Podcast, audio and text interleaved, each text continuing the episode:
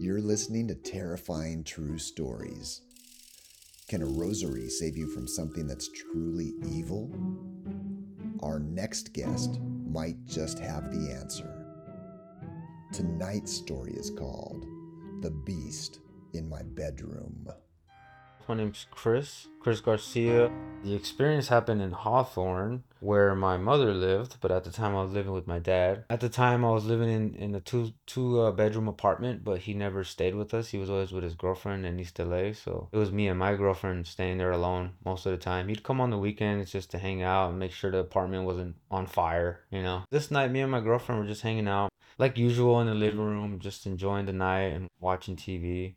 And she was laying on me and I was sitting upright watching TV and I heard a really we both heard a really loud bang, like a really loud like piece of metal, right? Like fly across the room or something. I, I don't know what it was.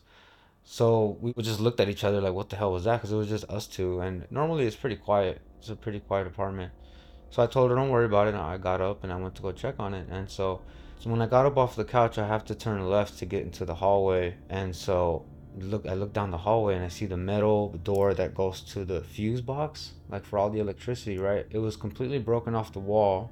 And it was so loud because it flew from the fuse box to, to the wall across the hall. So it's not like it just fell because if it would have fallen on the ground there was carpet, right? So it would have fallen and you wouldn't hear it because it would have been a soft fall.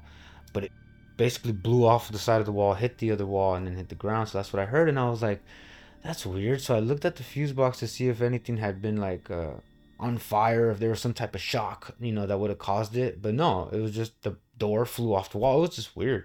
So I was like, okay. And I grabbed the door and I put it back and went to the living room and we were just hanging out. So for the rest of the night, we we moved from the living room to my bedroom and that day I had told my little sister like, "Are you gonna come over?"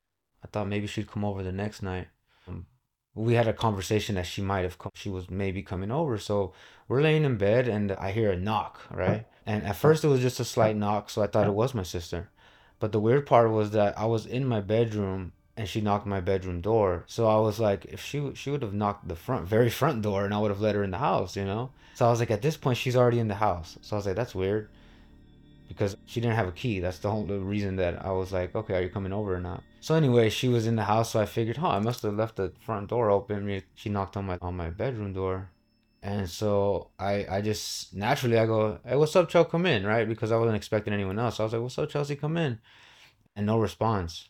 So I didn't think anything of it. I kind of laughed it off. I was like, she's just gonna chill in the living room or whatever.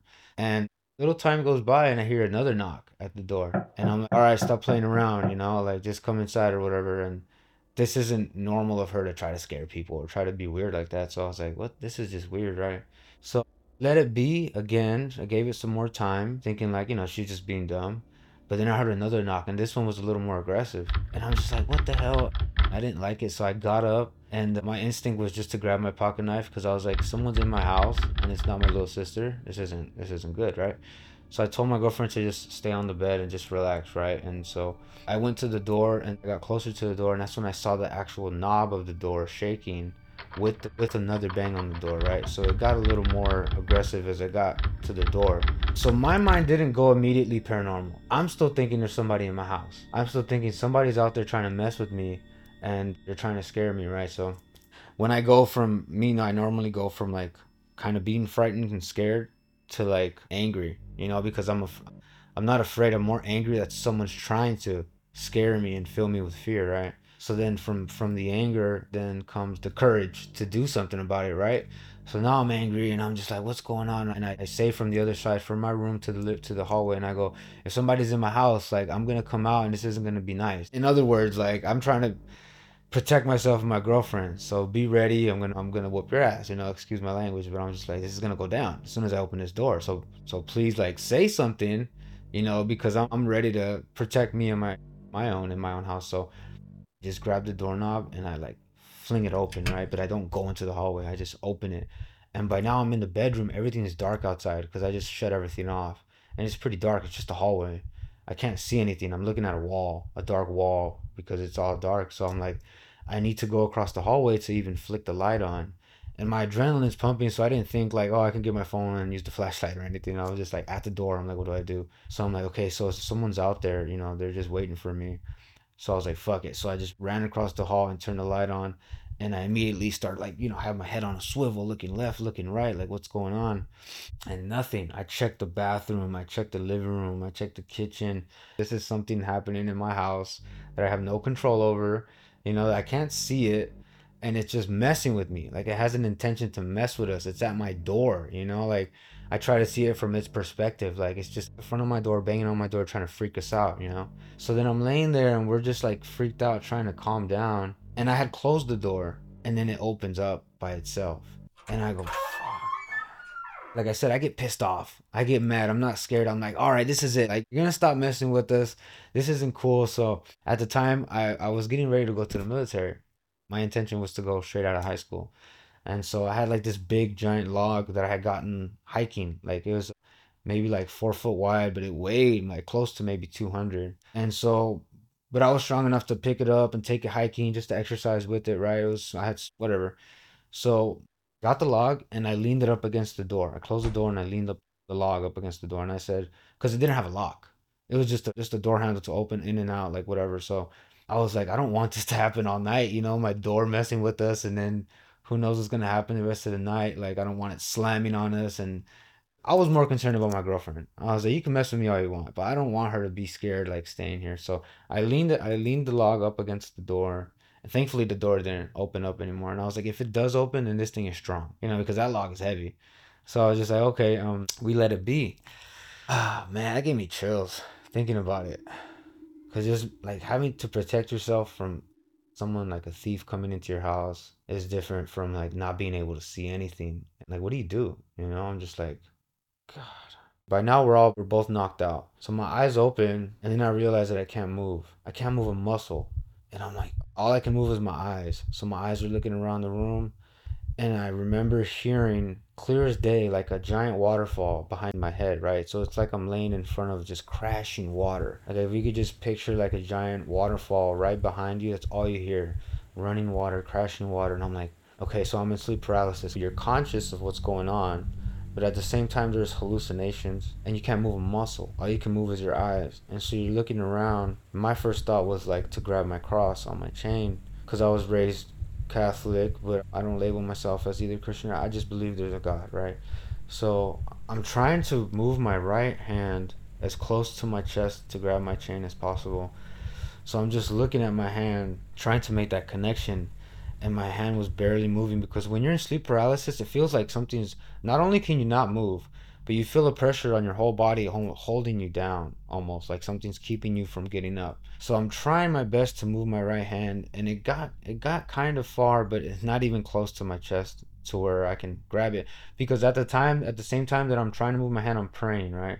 Naturally i go to that. I'm just praying to god to get me out of this because i hear the crashing the water behind me i feel a presence in my house not in my room, but outside in the hallway. So just like earlier, like there's something out there. I feel the presence, and it's weird because you catch like the you catch the intention of the presence. Like I'm in your house, I'm walking around, and there's nothing you can do about it. That's kind of what I caught, right? And then I hear like tapping on my bed, like like like if you just lay your hand on on a pillow or something, you know, I go like boom, right?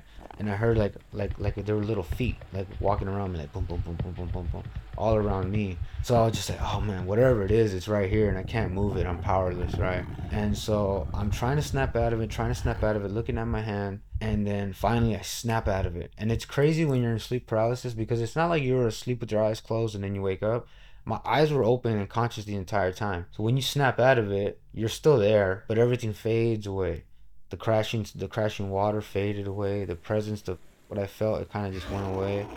It's kind of like you you separate from a different reality right? Whether it's paranormal or not it's an experience that it's terrifying.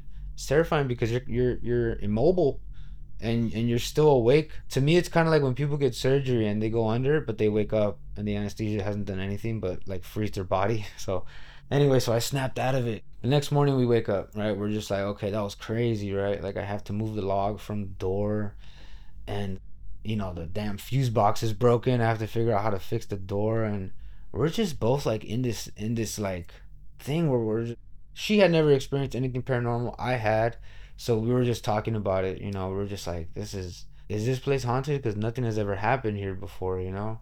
Um, or did something just follow us from wherever? I don't know. We were just trying to figure it out. Because I feel very protected as far as like anything spiritual. And her also. Her she has people that have passed that we believe they're looking over her, right? So I kind of had like what you see right here, like the cross with the rosary, like just kind of like a little shrine with people who have passed and you know believing that they're protecting me and being able to look at them light candles and stuff like that. So my old apartment i had the same setup right by the front door. So we're getting up in the morning and setting up and then we look at the ground and i'm, I'm pretty i'm pretty tidy pretty clean. I keep everything clean like the carpet on the ground was clean and everything and and i see just a clear clear as day a footprint right? It's just a footprint standing right in front of that shrine where all the crosses and all the rosaries were like it was facing it, right? And the craziest part was that the, the toes on it were like it was three toes that you could see, and that's what really freaked me out because it was like abnormal, like other otherworldly footprint, you know. It wasn't huge and it wasn't small. It was right in between. Like I'm an 11, so it was like way smaller than that, but it wasn't a baby foot, you know. It was kind of right in between. And uh, craziest part is how how dirty it was and how dark it was compared to everything else because the carpet was clean it was just a dirty dark footprint like facing the crosses and the shrine the, the rosary and the pictures of everyone that i believe is protecting me. And end of the toes was really pointy really like distinctive. Like it was shocking how clear it was that it was a footprint because you could see that there would have been nails there that would have been sharp at, at the end. So i'm thinking get the hell like I don't know if I'm allowed to cuss on this, but I was like, get the fuck out of here. Are you serious? And we're both just staring at it in shock. Like, we couldn't believe that there's an actual physical, like, footprint that you could look at and be like, there was something in our house. And so I just start praying immediately, doing what I can to, like, get rid of any energy, negative energy, or in my mind, I thought it was a demon. I went straight, like, demon, something trying to mess with me, you know. I believe, like, evil in general try to come at good people when they know that you're level or you're connected in a positive way they try to come and bring you down you know? So it's like them knowing that i'm protected and i'm against it they try to mess with me left and right. And so i went okay like i'm stronger than you so i'm not gonna let you affect me right? But it's still there. So you're just like and i'm looking at the footprint and i'm i did my best to try to clean it and it never it couldn't go away honestly. But this was a dark like i'm talking dark like someone had drawn it with like coal or something like not a black marker it wasn't like that but it was like just dark and like it was almost like in the movies when you see something evil walk through like nice grassy field or some flowers and they immediately die. It was kind of like that like the carpet was just dead right there. After that you know it wasn't like we were gonna move out or anything but we would just we just had to accept it you know and just hope that it wouldn't happen again changed me in the way that I needed to be stronger, you know, because I, not that I was fearless, but I did feel that fear, you know, so I had to connect with my faith and be sure, not to be sure, but be stronger in, in believing that I was going to be okay. I, I believe that, that having all of that, the crosses, the holy water, the candles and all of that kind of like pushed it away because when I, when I saw the footprint looking right like towards it and I was like okay once that's when it knew like this is no one to mess with, you know, because it got past the door obviously and it stopped right there right before getting to us. That's what I believe. Next time on Terrifying True Stories, we're to gather around the campfire and I'm to tell you a terrifying true story about a Ouija board.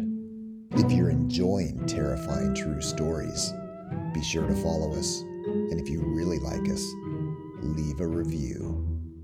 If you don't like us, forget our name.